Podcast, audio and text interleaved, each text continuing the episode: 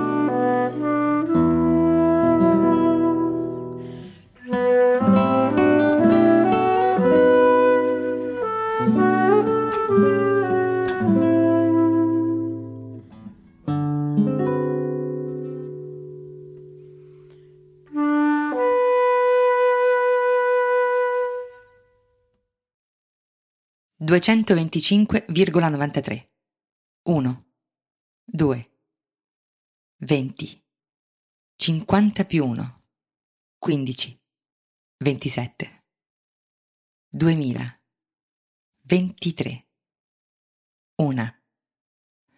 È una piccola storia semplice, senza grandi eventi.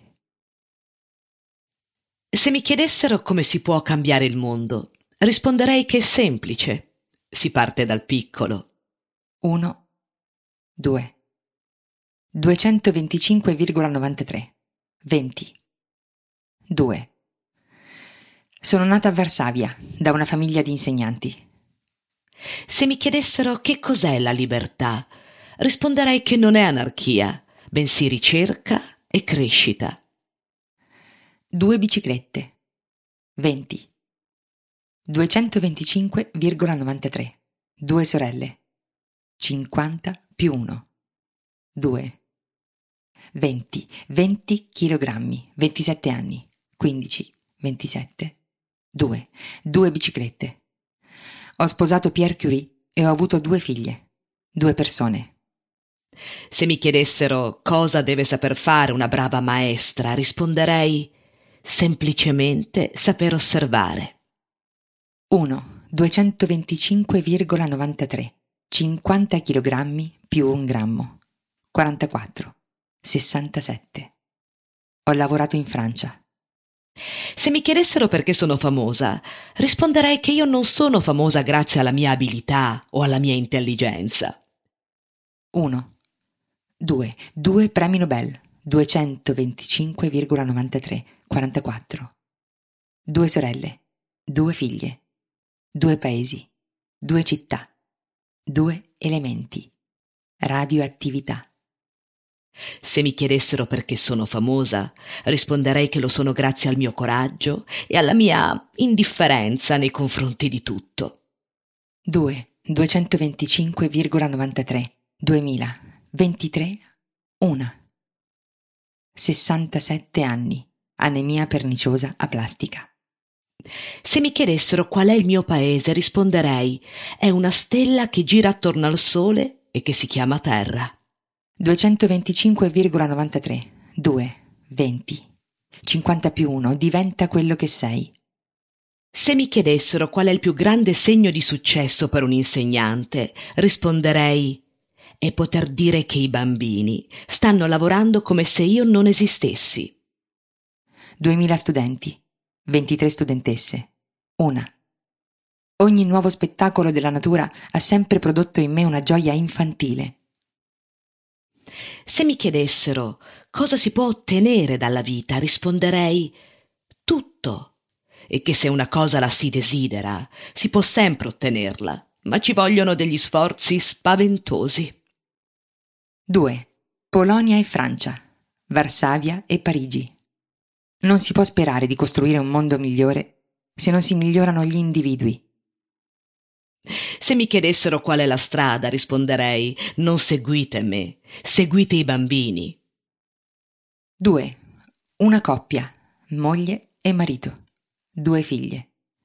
La mia fede è nella scienza e nel suo potere di promuovere il bene generale dell'umanità. Se mi chiedessero qual è per l'umanità una speranza di salvezza e di aiuto, risponderei che questo aiuto non potrà venire che dal bambino, perché in lui si costruisce l'uomo. 2. Due elementi. È importante fare della vita un sogno e di un sogno realtà. È semplice. Si parte dal piccolo. 2.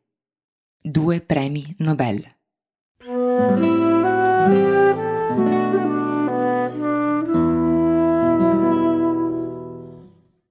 Il mio nome è Maria. La mia famiglia è polacca e il mio nome è Mania.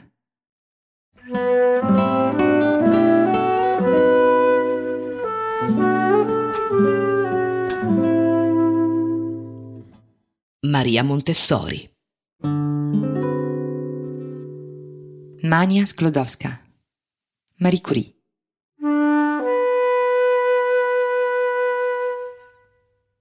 Mio padre era un professore di fisica e matematica in uno dei licei di Varsavia. Mia madre possedeva un'istruzione notevole per l'epoca ed era direttrice di una delle migliori scuole femminili di Varsavia. Nata a Varsavia il 7 novembre 1867, sono l'ultima di cinque figli. Varsavia si trovava allora sotto il dominio russo e uno degli aspetti peggiori di quella situazione era il controllo esercitato sulla scuola e sull'infanzia. Le scuole private dirette da polacchi erano strettamente sorvegliate dalla polizia ed era obbligatorio insegnare in russo anche ai bambini piccolissimi che a stento riuscivano a parlare il polacco.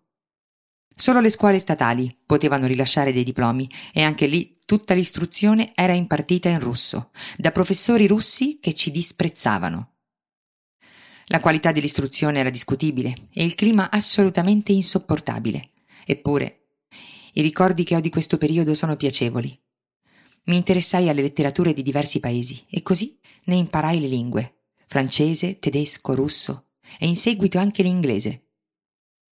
Studiavo facilmente la matematica e la fisica, anche se queste due scienze non venivano prese in considerazione un granché a scuola.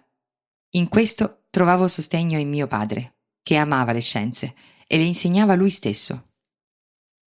Le estati passavano veloci, ospiti dei parenti in campagna. Il mio amore per la natura nacque proprio durante quei periodi, immersa nel verde e nella vita all'aria aperta. Avevo solo 15 anni quando terminai gli studi superiori ed ero tra le migliori della mia classe. 2. Io e mia sorella maggiore Bronia avevamo un sogno in comune, studiare alla Sorbona, l'Università di Parigi. Ma i modesti guadagni di nostro padre rendevano questa cosa impossibile. Allora io e mia sorella facemmo un patto. Io sarei rimasta in Polonia e avrei lavorato per mantenere gli studi di mia sorella, che una volta laureata e con un suo impiego avrebbe pagato i miei. Così a 17 anni scarsi, lasciai la casa della mia famiglia per intraprendere un'esistenza indipendente e accettai un posto di governante per alcuni bambini presso una famiglia di proprietari terrieri in campagna. Il lavoro con i figli dei proprietari non mi impegnava tutto il tempo, perciò riuscii ad organizzare una piccola scuola per i ragazzi del villaggio, che sotto il governo russo non potevano accedere all'istruzione. Insegnavamo a leggere e a scrivere ai bambini e alle bambine che desideravano frequentare e mettemmo in circolazione testi polacchi che furono apprezzati anche dai genitori. Questo lavoro innocente presentava dei rischi, perché tutte le iniziative di questo tipo erano proibite dal governo e potevano comportare la prigione o la deportazione in Siberia. Di solito dedicavo le serate allo studio, anche se non avevo ancora deciso che indirizzo scegliere. Ero ugualmente interessata alla letteratura, alla sociologia e alla scienza. Alla fine mi decisi per la matematica e la fisica. Mi innamorai anche del figlio dei padroni. Insieme facevamo grandi passeggiate e grandi discorsi. Ma la sua famiglia si oppose alla nostra unione perché la mia famiglia non era abbastanza ricca e così lui dovette partire e allontanarsi. Lavorai in quella casa per tre anni e mezzo, per poi tornare temporaneamente a Varsavia da mio padre. Con mia grande gioia riuscii per la prima volta nella mia vita ad avere accesso ad un laboratorio un piccolo laboratorio municipale di fisica, diretto da uno dei miei cugini. Provai diversi esperimenti descritti nei trattati di chimica e fisica, con risultati a volte inattesi. Con alcuni studenti universitari organizzammo una scuola clandestina per fornire un'istruzione agli operai e ai contadini. Inutile dire che rischiavamo moltissimo, ma il nostro amore per la conoscenza e il nostro senso di gruppo era tale da farci superare qualunque paura. Poi, finalmente, nel novembre del 1891, all'età di 24 anni, potei realizzare il mio sogno. Mia sorella aveva concluso gli studi e si era appena sposata a Parigi e decidemmo che sarei andata a vivere con lei.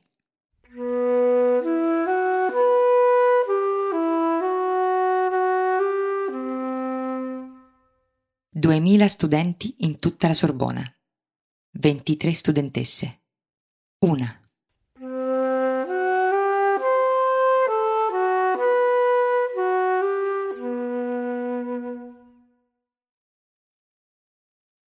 Dopo un primo periodo a Parigi presso mia sorella, mi sistemai come molti altri studenti in una modesta stanzetta, in cui vissi per i quattro anni della mia vita studentesca.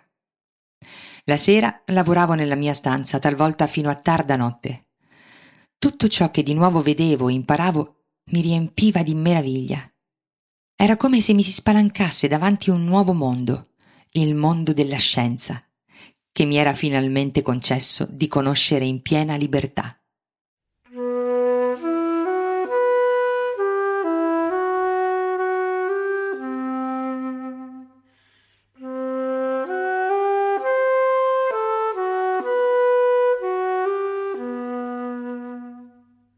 L'unica studentessa donna nel corso di matematica e fisica in tutta la Sorbona.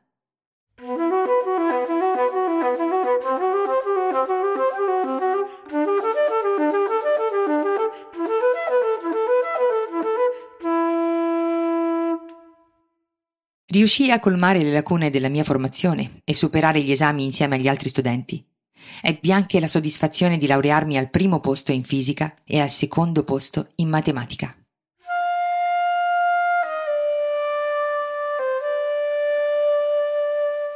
Primo, secondo. Uno. Due. Io e lui. Uno più uno uguale due.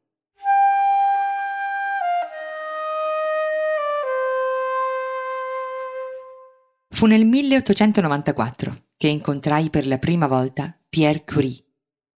Un mio conoscente polacco mi aveva invitato a casa sua, dove ci sarebbe stato anche un giovane fisico parigino che conosceva e stimava molto.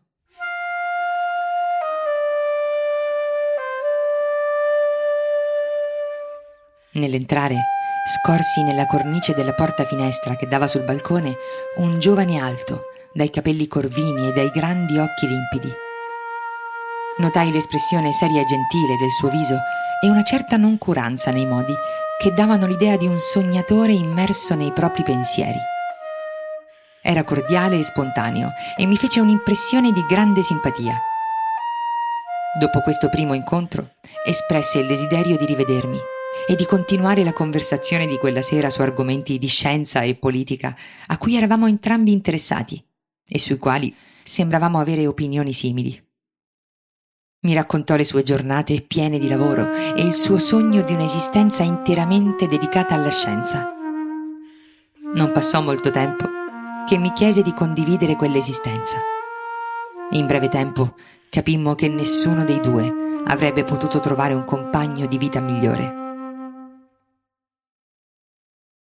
Pierre era appena diventato professore della scuola di fisica e chimica e io mi accingevo a cominciare il mio dottorato. Ci sposammo un anno dopo esserci conosciuti.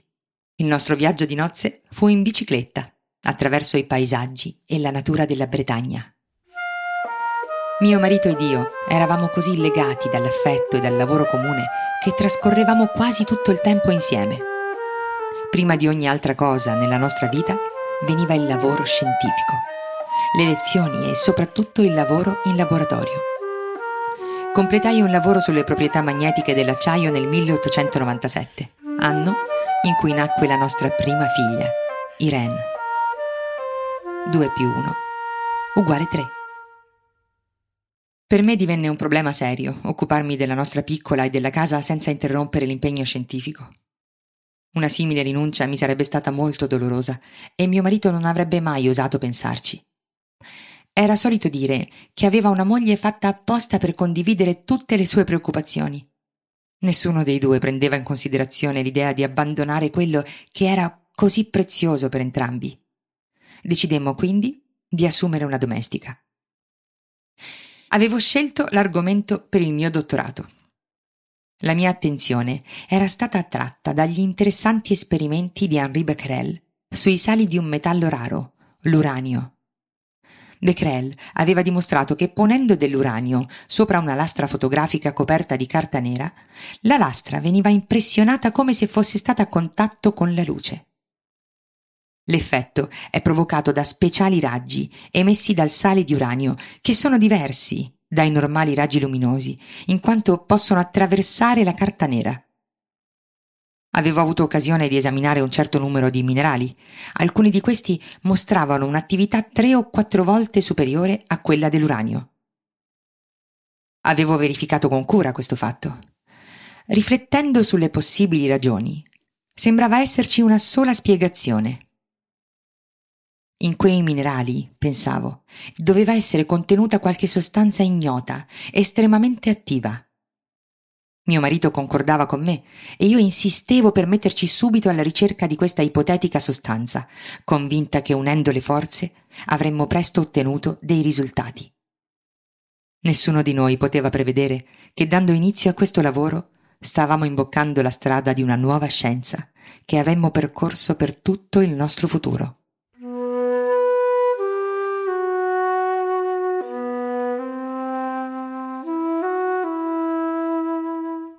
1, 2.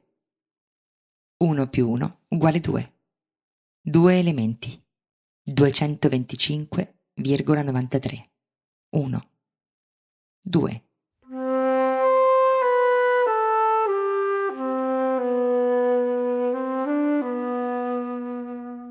Poiché all'inizio non conoscevamo nessuna proprietà chimica della sostanza ignota, ma solo che emetteva raggi, era da questi raggi che dovevamo iniziare la ricerca.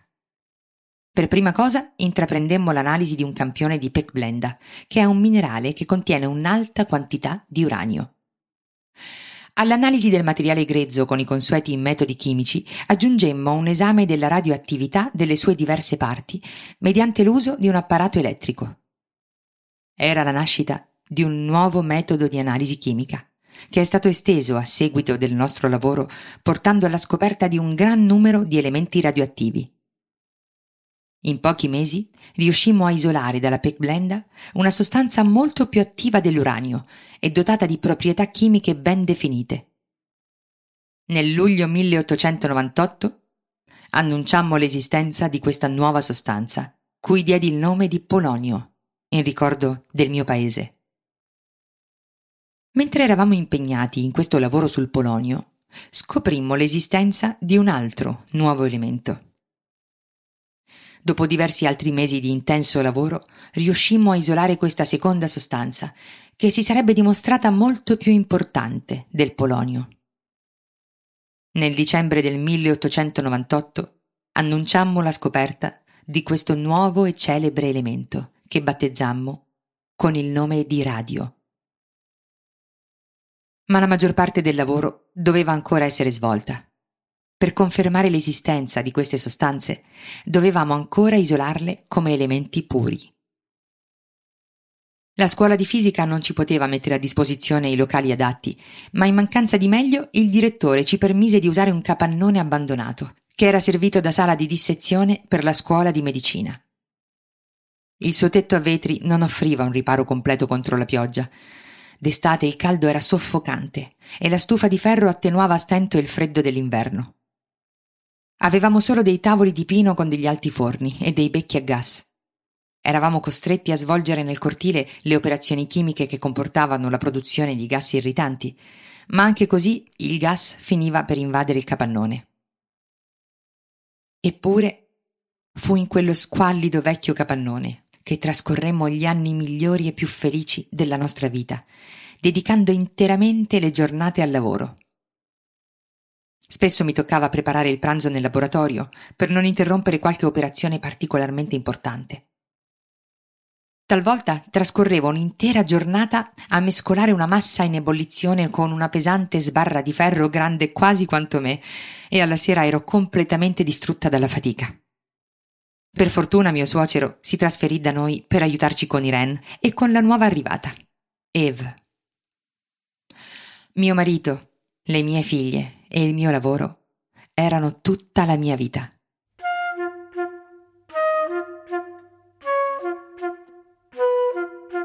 Due più due uguale quattro. Una delle nostre gioie era recarci di notte nel laboratorio allora scorgevamo da tutte le parti le sagome debolmente illuminate dei flaconi e delle boccette che contenevano i nostri prodotti. Era davvero una vista incantevole e sempre nuova per noi. Le provette scintillanti sembravano tenui luci fiabesche. Non riuscirò mai ad esprimere adeguatamente la gioia di quell'atmosfera di ricerca e l'eccitazione per i progressi compiuti, mista alla speranza di risultati ancora migliori trascorrevamo momenti felici discutendo del nostro lavoro mentre passeggiavamo intorno al nostro capannone. 1 più 1 più 1 uguale 3. Peso di un atomo di radio 225,93. Alla fine del 1903 fu assegnato congiuntamente a Henri Becquerel, mio marito e me, il premio Nobel per la scoperta della radioattività e dei nuovi elementi radioattivi.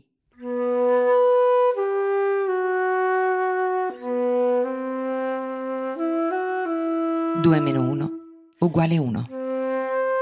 19 4 1906 225,93 2 meno 1 uguale x Il 19 aprile del 1906 era un giorno piovoso e Pierre camminava lungo la Senna nel solito tratto di strada. Il traffico di carri, persone e tram era intenso. Mentre attraversava la strada perso nei suoi pensieri, Pierre non si accorse di un carro che stava arrivando. 2 meno 1 uguale 0. Vuoto.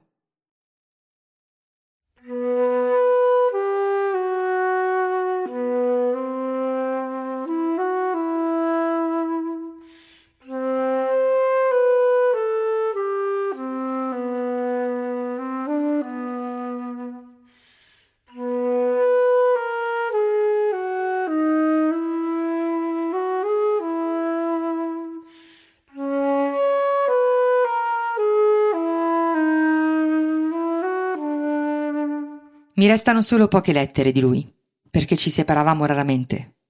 La sua morte, che giungeva immediatamente dopo la divulgazione delle scoperte in cui c'era anche il suo nome, fu avvertita dal pubblico e in particolare dai circoli scientifici come una sciagura nazionale. In questa ondata di emozione, la facoltà di scienze della Sorbona decise di affidarmi la cattedra che mio marito aveva occupato solo un anno e mezzo. Fino a quel momento nessuna donna aveva mai occupato una posizione simile. Con questo gesto l'università mi offriva un segno di stima e mi dava l'opportunità di continuare le ricerche. Decisi che dovevo quantomeno provare e così, nel 1906, diedi inizio al mio insegnamento alla Sorbona come assistente e due anni più tardi fui nominata titolare della cattedra. Dopo la morte di Pierre, mio suocero volle trasferirsi in campagna. Lontano dalla città esistevano poche opportunità per l'istruzione delle mie figlie. Allo stesso tempo non volevo chiuderle in un collegio. Insieme ad alcuni amici dell'ambiente universitario organizzai una cooperativa per l'educazione dei nostri figli in cui ciascuno si assunse il compito di insegnare una particolare materia. Desideravo molto garantire alle mie figlie un'educazione completa. Accanto alle camminate all'aria aperta attribuivo grande importanza alla ginnastica e allo sport. Mi è stato spesso chiesto, da donne specialmente, come abbia fatto a conciliare la vita familiare con la carriera scientifica. Non è stato facile.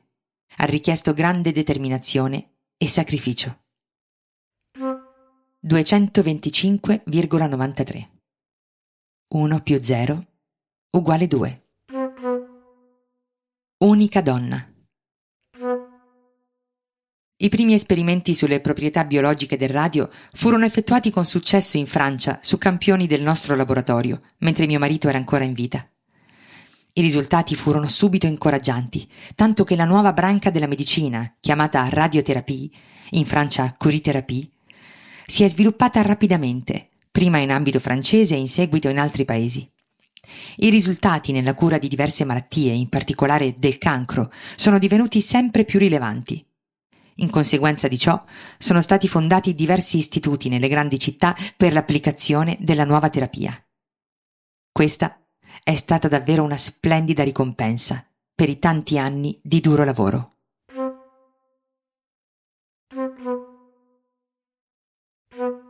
Due.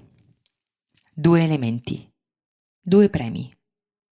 L'unica donna.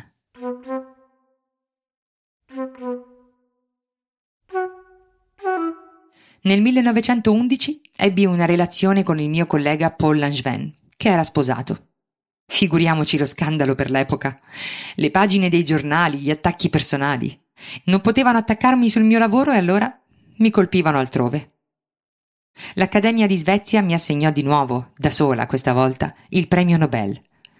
Un onore davvero eccezionale, un riconoscimento altissimo dovuto alla scoperta dei nuovi elementi e alla preparazione del radio puro. Mi sconsigliarono però di andare alla cerimonia proprio alla luce dello scandalo. Avevo una malattia di cui ancora non sapevo il nome ed ero sofferente nell'anima per gli attacchi della pubblica opinione. Ci andai lo stesso. Mi fu tributata un'accoglienza assai calorosa, in particolare dalle donne di Svezia. Un grande conforto per me. Ma stavo così male che quando tornai dovetti rimanere a letto diversi mesi. Pur essendo ancora solo parzialmente guarita, ripresi i miei sforzi per la costruzione di un laboratorio adeguato a Parigi. Fu deciso di creare un istituto del radio con due laboratori, uno di fisica e uno di biologia. Il primo dedicato allo studio delle proprietà chimiche e fisiche degli elementi radioattivi, il secondo a quello delle loro applicazioni in medicina e biologia. Ma a causa dei pochi finanziamenti i lavori di costruzione procedettero assai lentamente e non erano ancora stati completati, quando nel 1914 scoppiò la guerra.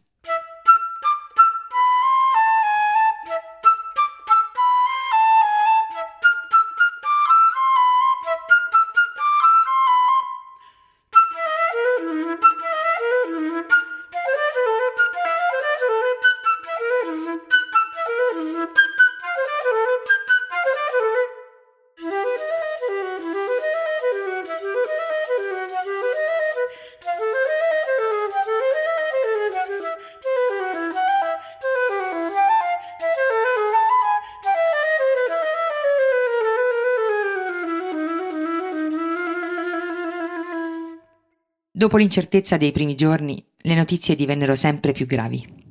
Prima ci fu l'invasione del Belgio e poi la marcia dell'esercito tedesco verso Parigi, che fece spostare il governo francese a Bordeaux. Quando il pericolo di un attacco tedesco a Parigi si fece pressante, mi sentii in dovere di mettere in sicurezza la scorta di radio che si trovava in quel momento in laboratorio. Il governo mi incaricò di portarla in salvo a Bordeaux. Durante il rapido susseguirsi di eventi nell'agosto del 1914 era stato dimostrato chiaramente che la preparazione per la difesa era insufficiente. L'opinione pubblica era stata molto scossa dall'inadeguatezza del servizio sanitario.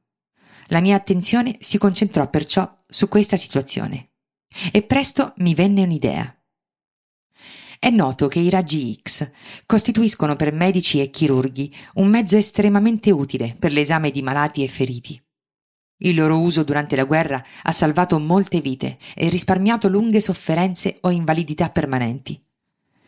All'inizio della guerra il servizio sanitario militare non aveva unità di radiologia, perciò comprai tutte le apparecchiature che riuscii a trovare in vendita. Grazie a donazioni e all'aiuto di un comitato di assistenza, furono create nelle zone degli eserciti francese e belga circa 200 postazioni radiologiche. Con l'aiuto della Croce Rossa attrezzai anche un'unità radiologica mobile. Si trattava semplicemente di un'automobile, predisposta per il trasporto di un'apparecchiatura radiologica completa, insieme a una dinamo azionata dal motore dell'auto che forniva l'elettricità necessaria alla produzione dei raggi. L'auto raggiungeva su richiesta qualunque ospedale del circondario parigino e i casi urgenti erano frequenti. Nel corso della guerra riuscii ad allestire nel mio laboratorio e a mettere a disposizione dell'esercito 20 unità radiologiche mobili.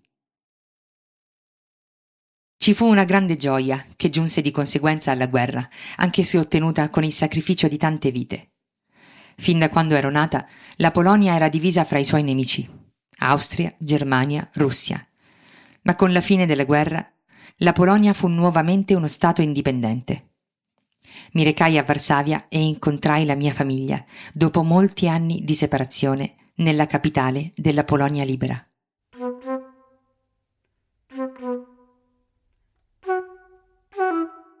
Una, due, due donne, cinquanta più uno, un grammo.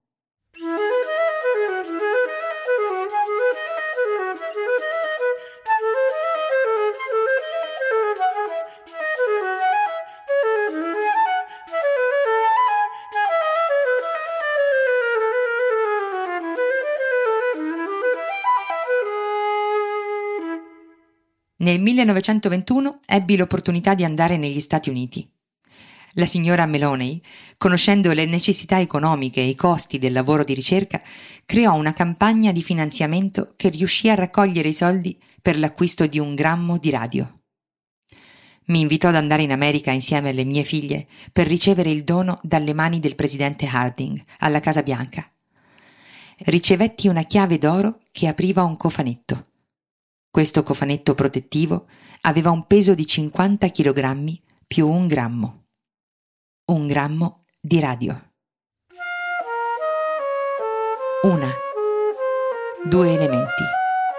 Anemia perniciosa a plastica. Negli anni che seguirono mi dedicai alla creazione di istituti del radio in tutta Europa, compresa la mia Varsavia. Mia figlia Irene mi affiancava in tutto e seguì la mia strada di ricerca, fino ad ottenere anche lei il premio Nobel nel 1935. Gli ultimi anni furono faticosi. Ero debilitata da un male che lentamente si stava manifestando nel mio corpo. Gli elementi, che erano stati la mia vita, furono anche la mia morte. Tutto il lavoro in laboratorio mi aveva esposto nel corso degli anni a quantità massicce di radiazioni. Il mio corpo ne subiva le conseguenze. Anemia perniciosa aplastica. Non esistevano cure. Nel 1934, all'età di 66 anni, mi recai con mia figlia in vacanza sulle montagne della Savoia. Il 4 luglio, la luce di un mattino glorioso invase la stanza. Io e mio marito ci siamo sempre rifiutati di ricavare qualsiasi guadagno dalla nostra scoperta. Fin dall'inizio abbiamo reso pubblico il procedimento che utilizzavamo per preparare il radio. Non abbiamo brevettato niente, non ci siamo riservati alcun diritto di sfruttamento industriale, nessun dettaglio è stato tenuto segreto. Grazie alle informazioni contenute nelle nostre pubblicazioni, l'industria del radio è stata rapidamente sviluppata. Il prezzo del radio è altissimo perché si trova in quantità minuscole nei minerali e i profitti della sua fabbricazione sono grandi, visto che la sostanza viene adoperata nella cura di diverse malattie. Perciò io e mio marito abbiamo sacrificato una fortuna rinunciando allo sfruttamento della nostra scoperta. Molti nostri amici ci hanno fatto notare, giustamente, che se ci fossimo riservati i nostri diritti avremmo potuto disporre dei mezzi finanziari per fondare nella maniera migliore l'istituto del radio, senza avere nessuna delle difficoltà economiche che sono state un grande problema. Eppure continuo ad essere convinta che abbiamo fatto bene. L'umanità ha sicuramente bisogno di uomini pratici, che sappiano trarre profitto dal loro lavoro e che creino profitto per tutti. Ma ha bisogno anche di sognatori, per i quali perseguire altruisticamente uno scopo è così fondamentale che diventa impossibile per loro dedicare attenzione al proprio interesse materiale. 225,93 1 2 20 50 più 1 15 27 31 36 44 67 2000 23 1 Sono nata a Varsavia da una famiglia di insegnanti. Ho sposato Pierre Curie e ho avuto due figlie. Ho lavorato in Francia è una piccola storia semplice, senza grandi eventi.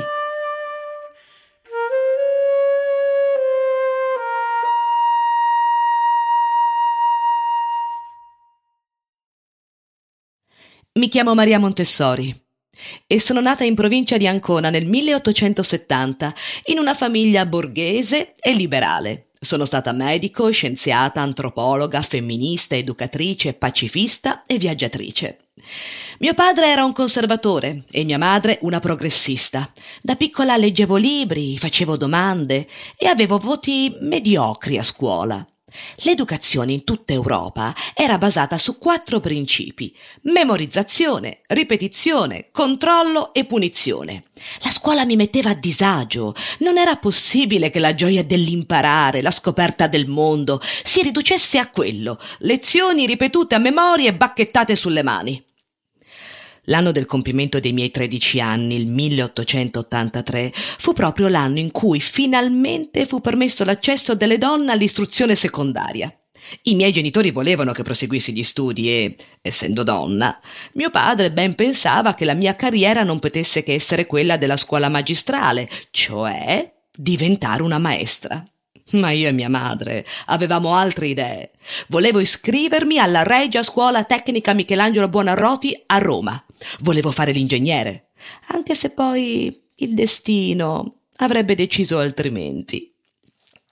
Nel 1889 stavo per conseguire il diploma della scuola tecnica. La matematica e le scienze mi appassionavano sempre di più e nonostante gli scuotimenti di testa di mio padre ero sempre più decisa nel dedicarmi all'ingegneria. Una sera però, uscendo da scuola, accadde una cosa che cambiò tutto, una cosa piccola, un semplice incontro. Camminavo lungo una strada nei pressi dell'istituto, non lontano dal Colosseo, quando li vidi. C'era una donna, rannicata sul bordo della strada, che chiedeva l'elemosina. Vicino a lei il suo bambino che giocava con una striscia di carta rossa trovata per terra. Una piccola cosa, un foglietto di carta rossa, una piccola cosa, un bambino che gioca. Sentii che in qualche modo dovevo aiutarli, loro e tutti quelli come loro. Quella sera capii che non era l'ingegneria la mia strada, ma la medicina. Mio padre disapprovò medicina ancora più di ingegneria. Le donne all'epoca non leggevano trattati di anatomia, non studiavano il sistema riproduttivo di uomini e donne. Le donne all'epoca dovevano vestire abiti che secondo i canoni della moda potevano pesare anche fino a 15 kg. Naturalmente, la commissione valutatrice mi negò l'accesso alla facoltà di medicina, non tanto perché ero una donna, dissero, ma perché non conoscevo il greco e il latino. Eh, nessuna donna in Italia all'epoca aveva accesso allo studio del greco e del latino. Io mi iscrissi a scienze naturali, dato che i laureati in questo corso potevano al terzo anno immatricolarsi a medicina e lì studiai il greco e il latino. Così, nel 1892, non poterono negarmi l'iscrizione a medicina, anche se con alcune regole. Dovevo recarmi in facoltà sempre accompagnata e dovevo svolgere la pratica di anatomia da sola, in orario notturno. Non era conveniente che una donna fosse nella stessa stanza con degli uomini alla presenza di un uomo nudo anche se questo uomo nudo era un cadavere e un oggetto di studio scientifico. E non era solo una questione morale, ma anche sociale. Il titolo di medico conferiva grande prestigio ed era impensabile che una donna pretendesse di accedere a tali privilegi per meriti suoi e non attraverso il matrimonio. Ma era un passo importante, me l'ho detto. Si parte dal piccolo. Nel 1895, mentre lavoravo alla mia tesi di laurea, entrai in contatto con l'equipe medica della clinica psichiatrica dell'Università di Roma.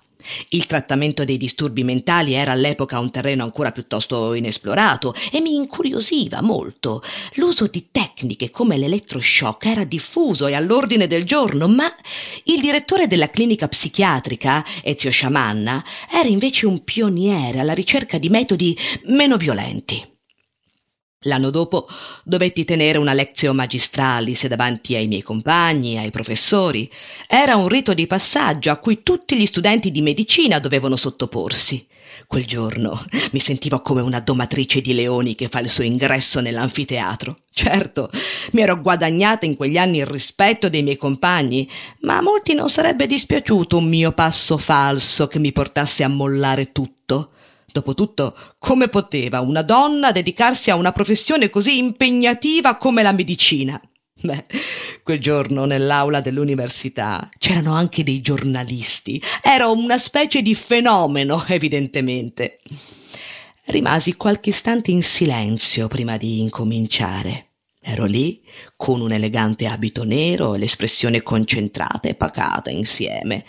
Avevo tra le mani tutti gli appunti del mio discorso. Non li consultai nemmeno una volta. Sapevo benissimo quello che dovevo dire. Quando terminai, il pubblico si alzò in piedi per applaudire. Io sorrisi educatamente. Fu allora che notai, in fondo alla sala, una persona che applaudiva commossa. Era mio padre. Non fu l'unica sorpresa che mi fece. Alessandro Montessori, il conservatore che aveva disapprovato scuotendo la testa le mie folli idee di essere ingegnere e medico, qualche anno dopo mi fece uno dei regali più straordinari per il mio compleanno, accompagnato da questo biglietto. Cara figlia, Durante questi anni abbiamo accumulato in casa un mucchio di giornali grazie ai tuoi amici e ammiratori. Questi giornali contengono una serie di ricordi molto preziosi sia per me sia per te, perché dimostrano il tuo enorme talento. Se non li avessi tenuti in ordine, di certo sarebbero andati persi.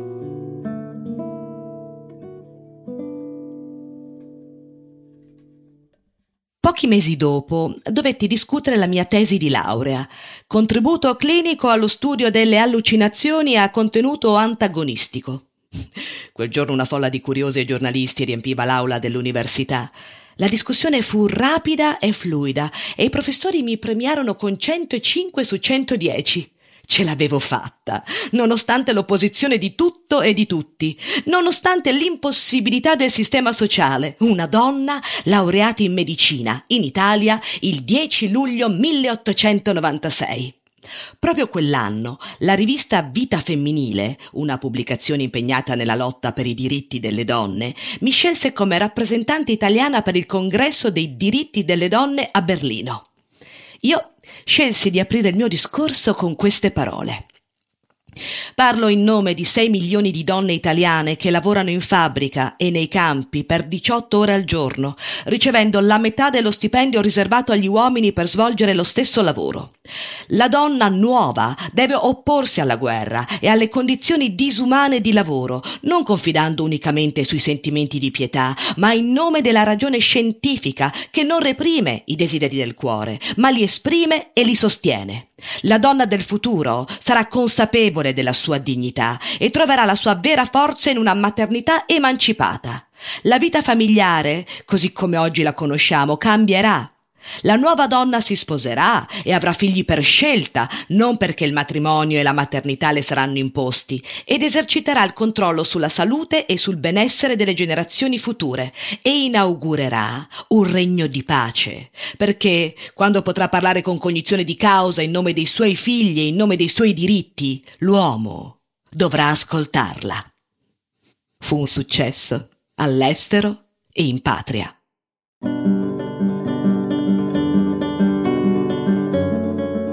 Dopo la laurea, cominciai a lavorare come assistente presso la clinica psichiatrica dell'università. Lì conobbi Giuseppe Montesano, psichiatra, si interessava come me alle tristi condizioni dei bambini ospiti degli istituti per disturbi mentali. Quei bambini venivano considerati frenastenici, cioè con ritardi cognitivi o disturbi comportamentali, e finivano per essere confinati in luoghi in cui le condizioni sanitarie e ambientali erano terribili. A differenza di quasi tutti, noi non credevamo che fossero pericolosi per la società al punto di dover essere internati abbandonati. Dovevo credere che fossero recuperabili. Credevo profondamente che la responsabilità della cosiddetta attitudine alla cattiveria di quei ragazzi fosse dovuta all'ambiente dove erano vissuti e di quell'ambiente eravamo responsabili tutti. La società se ne sarebbe dovuta fare carico per tempo. Di queste idee discutevo spesso con il mio collega Giuseppe Montesano, che, di due anni più vecchio di me, aveva già iniziato a proporre terapie sperimentali ispirate a certi esperimenti di medici francesi. Era un uomo pacato, fine, con un potere di analisi molto acuto. Lo trovavo geniale. Lui mi disse che era una persona straordinaria, così determinata, creativa, irruente. Mi trovava geniale. Ci sentivamo complementari. Io con la mia energia, lui con la sua capacità di analisi.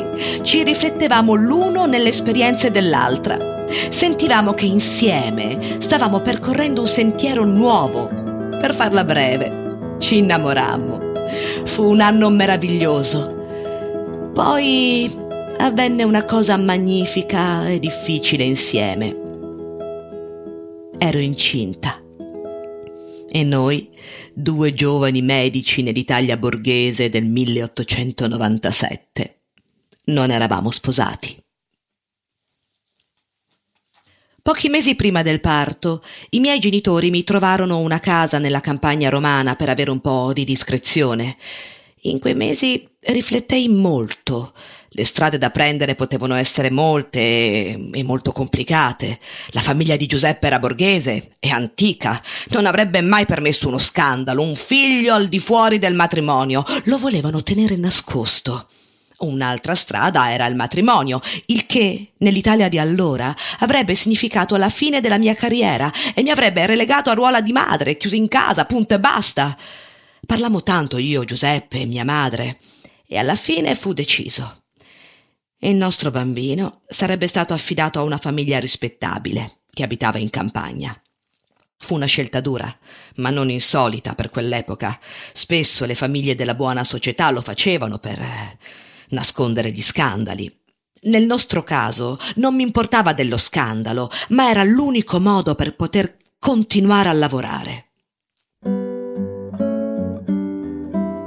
Quello stesso amore che sentivo per il mio bambino, lo sentivo per tutti i bambini che stavamo aiutando con il nostro lavoro. Non potevo abbandonarli e non potevo non abbandonare il mio. Per l'epoca in cui vivevamo, questo fu l'unico compromesso che potemmo avere. E il 10 marzo 1898 nacque Mario. Quello stesso anno mi recai al primo congresso pedagogico a Torino. Fu un momento di svolta per la mia vita. Come al congresso di Berlino, parlai davanti a una folla attenta. Il criminale, come il folle, si comporta in modo distruttivo per via dei suoi sentimenti, dei suoi pensieri. Le sue percezioni non saranno modificate da una punizione o dalla reclusione, pertanto bisogna trovare un'altra soluzione, un'altra formula per la giustizia sociale. La mia proposta è l'educazione. Abbiamo bisogno di una riforma della scuola e della pedagogia che tuteli tutti i bambini negli anni del loro sviluppo, anche quelli che si mostrano restii alla vita sociale. Ogni bambino ha necessità diverse che esigono che l'educazione sia fatta singolarmente per ognuno. Ad esempio, ritengo che le scuole debbano attuare la costruzione di piccoli padiglioni con larghi spazi di terreno coltivabile lì intorno, in modo che ogni ragazzo abbia la sua zolla e veda crescere ciò che semina e possa raccogliere l'opera del suo lavoro e della natura, al fine di trasformare l'istinto di distruzione in quello sano dell'attività umana creatrice.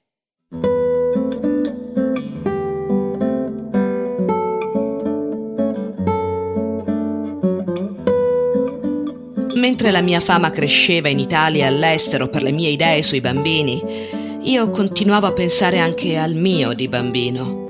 Lo andavo a trovare quando le pause del lavoro me lo permettevano. Era in una famiglia meravigliosa, immerso nella campagna. Non sapeva chi fossi.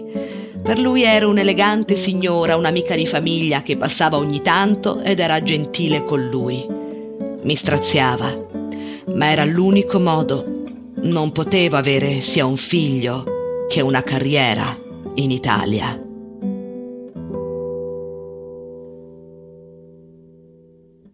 In quegli anni mi dedicai anima e corpo al nuovo progetto che era stato affidato a me e a Giuseppe, l'Istituto Medico Pedagogico. Era un laboratorio sperimentale strutturato secondo le nostre idee educative. I bambini con problemi erano ospitati in condizioni umane e ricevevano un'educazione diversa da quella tradizionale. Questi bambini erano considerati non recuperabili perché lenti, incapaci di attenzione continua e gravati da pesanti difficoltà di apprendimento rendimento, peggiorate da condizioni ambientali assolutamente sfavorevoli. Per due anni, con l'aiuto dei colleghi, preparai i maestri di Roma ai metodi speciali di osservazione.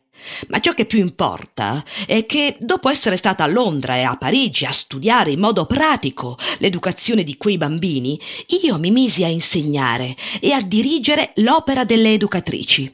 Questi due anni di pratica furono il mio primo vero titolo in fatto di pedagogia. Lavoravo 12 ore al giorno, progettando ed elaborando materiali didattici che venivano sperimentati con i bambini e se funzionavano poi introdotti anche ai maestri che stavamo formando.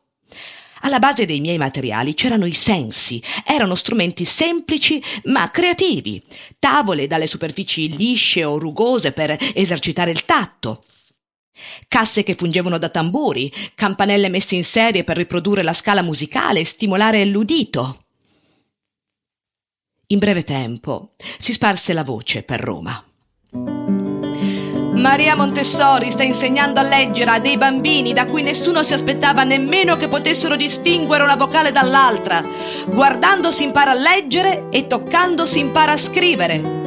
Nel dicembre di quell'anno, otto bambini della scuola sostennero un esame di lettura e scrittura per studenti loro coetanei considerati normali. Ottennero risultati superiori alla media. La scienza può prendersi gioco della natura. Intanto la mia vita privata stava andando a rotoli. Il dottor Giuseppe Montesano stava per sposarsi con una ragazza di nome Maria Aprile. La rigidità borghese dei suoi genitori aveva trionfato, non potevano più tollerare questa storia non ufficiale e gli avevano trovato una sposa per bene. Non so come se lui lottò contro questa decisione, ma per me restare all'istituto divenne impossibile, anche se Giuseppe decise di riconoscere formalmente nostro figlio.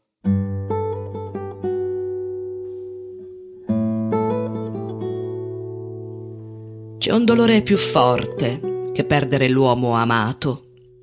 È doversi convincere che è tutt'altro che quello che credevamo.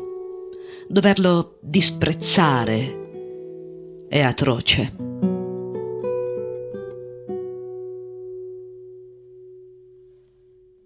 Avevo capito che l'educazione mi appassionava molto più della medicina e, per di più, i miei metodi funzionavano. Ma mi mancavano le basi di psicologia, antropologia e filosofia. Decisi allora di iscrivermi nuovamente alla Sapienza e ancora una volta il comitato rifiutò la mia domanda d'ingresso. Non mi arresi e decisi di frequentare come uditrice. Dopo due anni, nel 1903, il comitato mi concesse l'ammissione ufficiale. Avevo ormai superato i trent'anni, età in cui una donna aveva già casa, figli e marito. Ma non mi importava. Io mi gettai anima e corpo in una nuova opportunità che mi si presentò, quella di lavorare con i bambini che avevano un problema ben diverso dal ritardo mentale, ma molto più diffuso. La povertà. All'inizio del XX secolo, il quartiere di San Lorenzo era un posto in cui nessun romano avrebbe voluto perdersi. Nel 1906 l'Istituto Romano di Beni Stabili, che possedeva interi blocchi abitativi nel quartiere, decise di porre rimedio alla situazione. Edoardo Talamo, direttore dell'istituto, fece ristrutturare abitazioni e luoghi comuni e pianificò l'apertura di una scuola dove le madri lavoratrici potessero lasciare i figli altrimenti abbandonati a loro stessi. Quando Talamo mi chiamò a dirigere la scuola nel quartiere di San Lorenzo, sentii che era la cosa giusta da fare. Potevo applicare il mio metodo con bambini cosiddetti normali. L'edificio era semplice, spoglio, e dovetti adoperarmi per recuperare sedie e tavoli a misura di bambino, addobbi per rendere la classe accogliente. Una mia amica in visita disse che sembrava una casa dei bambini. E così, il 6 gennaio del 1907, venne inaugurata la Casa dei Bambini. I primi bambini che arrivarono piangevano e sembravano avere paura di tutto. Non assaggiavano nemmeno i dolci preparati per l'inaugurazione, non rispondevano se interrogati. Col passare dei giorni la casa dei bambini divenne una vera necessità, sia per gli adulti che per i bambini. Per gli adulti era la possibilità di dedicarsi appieno al lavoro senza doversi preoccupare dei figli.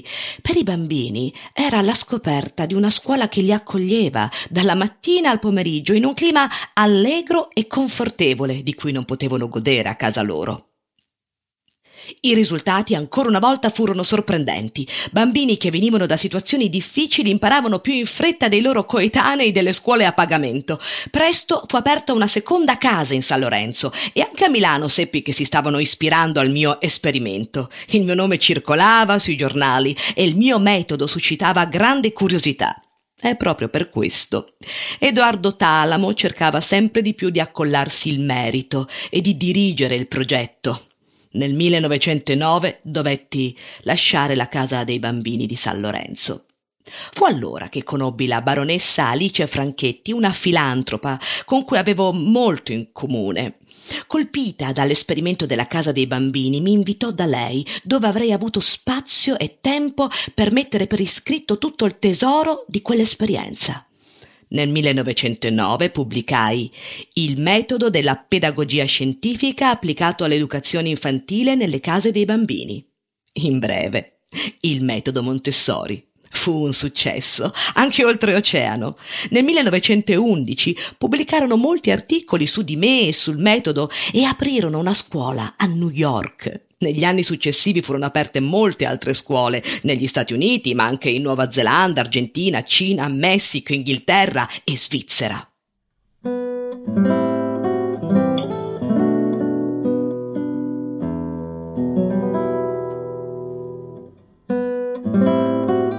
Nel 1913 decisi di parlare a mio figlio e di portarlo a vivere con me. Ormai aveva 15 anni e sentì che era giunto il momento per lui di poter capire i motivi di tutto quello che era successo. Sentivo che era la cosa più difficile della mia vita. Mi recai da lui e mentre facevamo una passeggiata in giardino, prima che io gli avessi parlato, mi fermò e mi disse So che sei mia madre. Venne a vivere con me All'inizio fu difficile, eravamo entrambi guardinghi, poi con il passare dei mesi tutto divenne fluido. Si rifiutò di prendere il cognome del padre e prese il mio. Mario Montessori divenne il mio più prezioso collaboratore. Nel 1914, su invito del Comitato Americano Montessori e di Alexander Graham Bell, sì, l'inventore del telefono, mi recai negli Stati Uniti per un ciclo di conferenze. Il tour americano fu un successo. Sulla via del ritorno, però, due notizie sconvolsero me e il mondo. Era morto mio padre ed era scoppiata la guerra in Europa. Attraversare le frontiere era diventato pericoloso, quindi decisi di fermarmi a Barcellona. Fu l'inizio della mia vita nomade. Non avrei più abitato in pianta stabile in Italia. Del resto non mi restava più molto lì. Uno dei miei progetti più riusciti, una scuola che seguiva il mio metodo, era stata costretta a chiudere dall'ala più conservatrice della Chiesa. Per loro era troppo moderna. Così approfittai del soggiorno a Barcellona per confrontarmi con gli studiosi catalani e per sviluppare anche in quella città una scuola. Gli studenti accorsero non solo dalla Spagna, ma anche dal Portogallo, dalla Gran Bretagna, dagli Stati Uniti e dal Canada. Finita la guerra nel 1918, tenni conferenze in tutta Europa, ma Barcellona rimase la mia base operativa. Si trasferì lì anche Mario con sua moglie, un'americana che aveva conosciuto durante il nostro viaggio.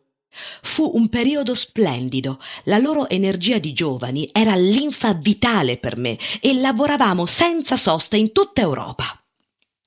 Nel 1922 Mussolini divenne primo ministro e l'anno dopo ricevetti una lettera in cui il duce in persona mi scriveva che riteneva vergognosa la situazione in Italia.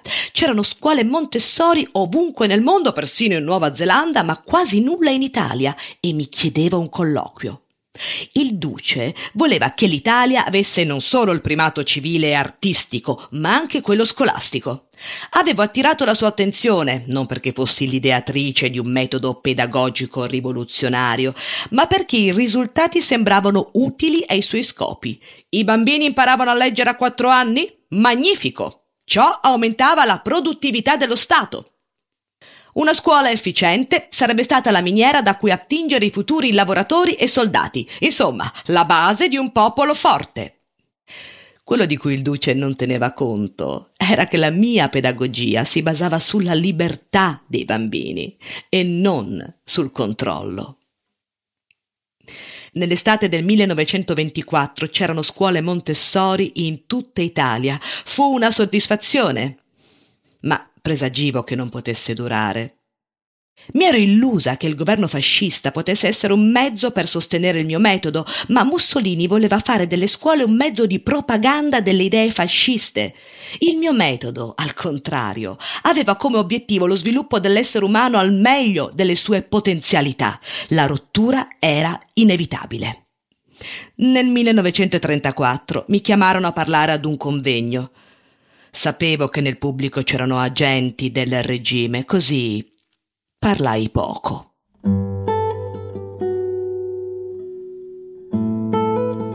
Il mondo è una nazione unica e l'arma della pace è l'educazione. Che devo dire di fronte all'azione grandiosa che è stata qui compiuta in favore della mia opera? Niente che sia adeguato. Lasciate dunque che taccia. Per una volta avevo saputo usare la diplomazia, ma durò ben poco. Quell'anno io e Mario tornammo a Barcellona, o meglio, fuggimmo. Non tornai mai più ad abitare in Italia. Il duce chiuse tutte le scuole Montessori e ordinò di bruciare tutti i miei libri e i miei materiali didattici. Ero diventata una persona non gradita, una minaccia per la patria.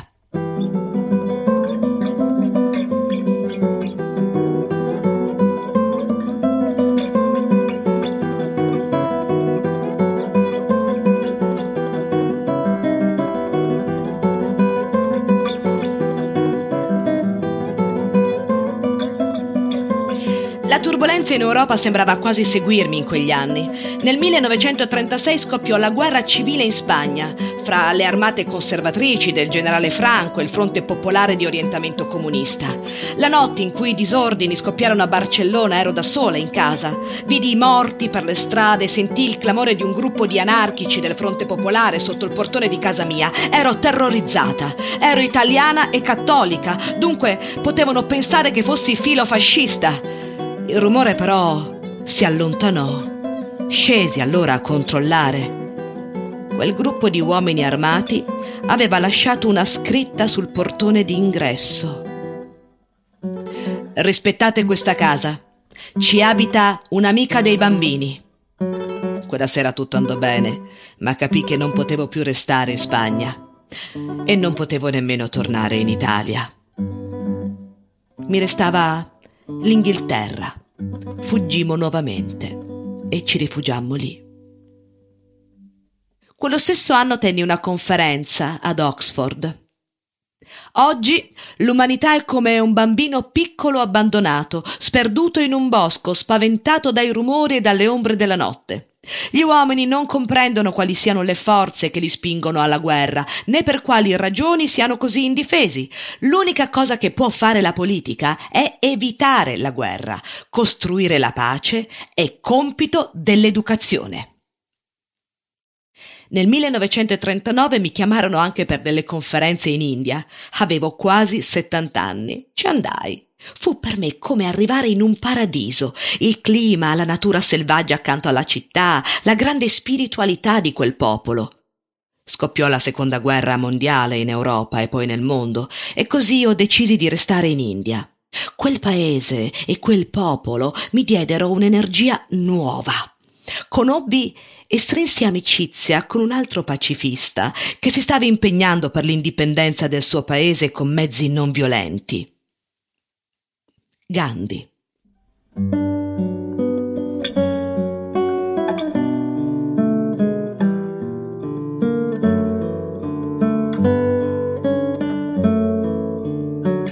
Mi chiamarono a parlare davanti all'UNESCO, l'Organizzazione delle Nazioni Unite per l'Educazione, la Scienza e la Cultura, nata dopo la guerra. Anche lì ribadì le mie idee se davvero crediamo che l'educazione sia lo sviluppo delle potenzialità nascoste, invece di utilizzare la parola educazione, dovremmo usarne un'altra, coltivazione. L'educatore deve coltivare le potenzialità innate del bambino perché questi possa svilupparle e accrescerle.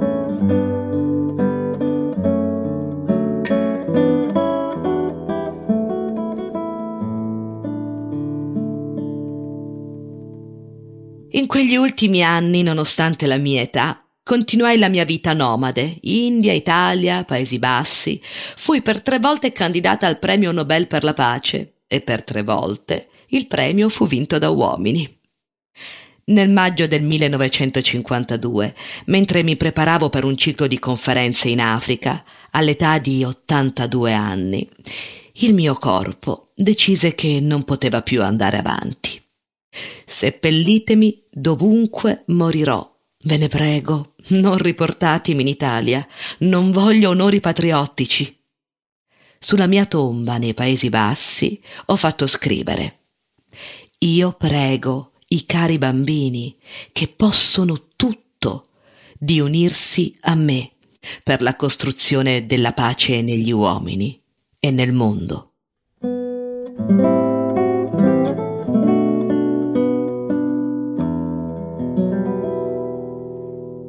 Se mi chiedessero come si può cambiare il mondo, risponderei che è semplice.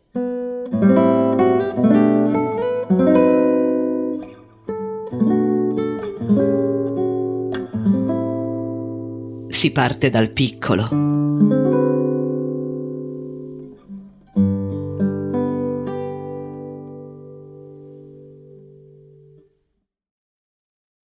Avete ascoltato Maria e Marie con Annalisa Morsella e Maura Pettorruso. Musiche originali di Olmo Chittò eseguite da Francesca Buscemi alla chitarra e Serena Marchi al flauto traverso. Drammaturgia di Simone Panza, regia di Massimo Lazzari, produzione e realizzazione Il Teatro delle Quisquilie. Il progetto è stato realizzato con il contributo della Fondazione Cassa di Risparmio di Trento e Rovereto. Registrazione e post-produzione audio a cura di Giacomo Plotegher. Grazie per l'ascolto.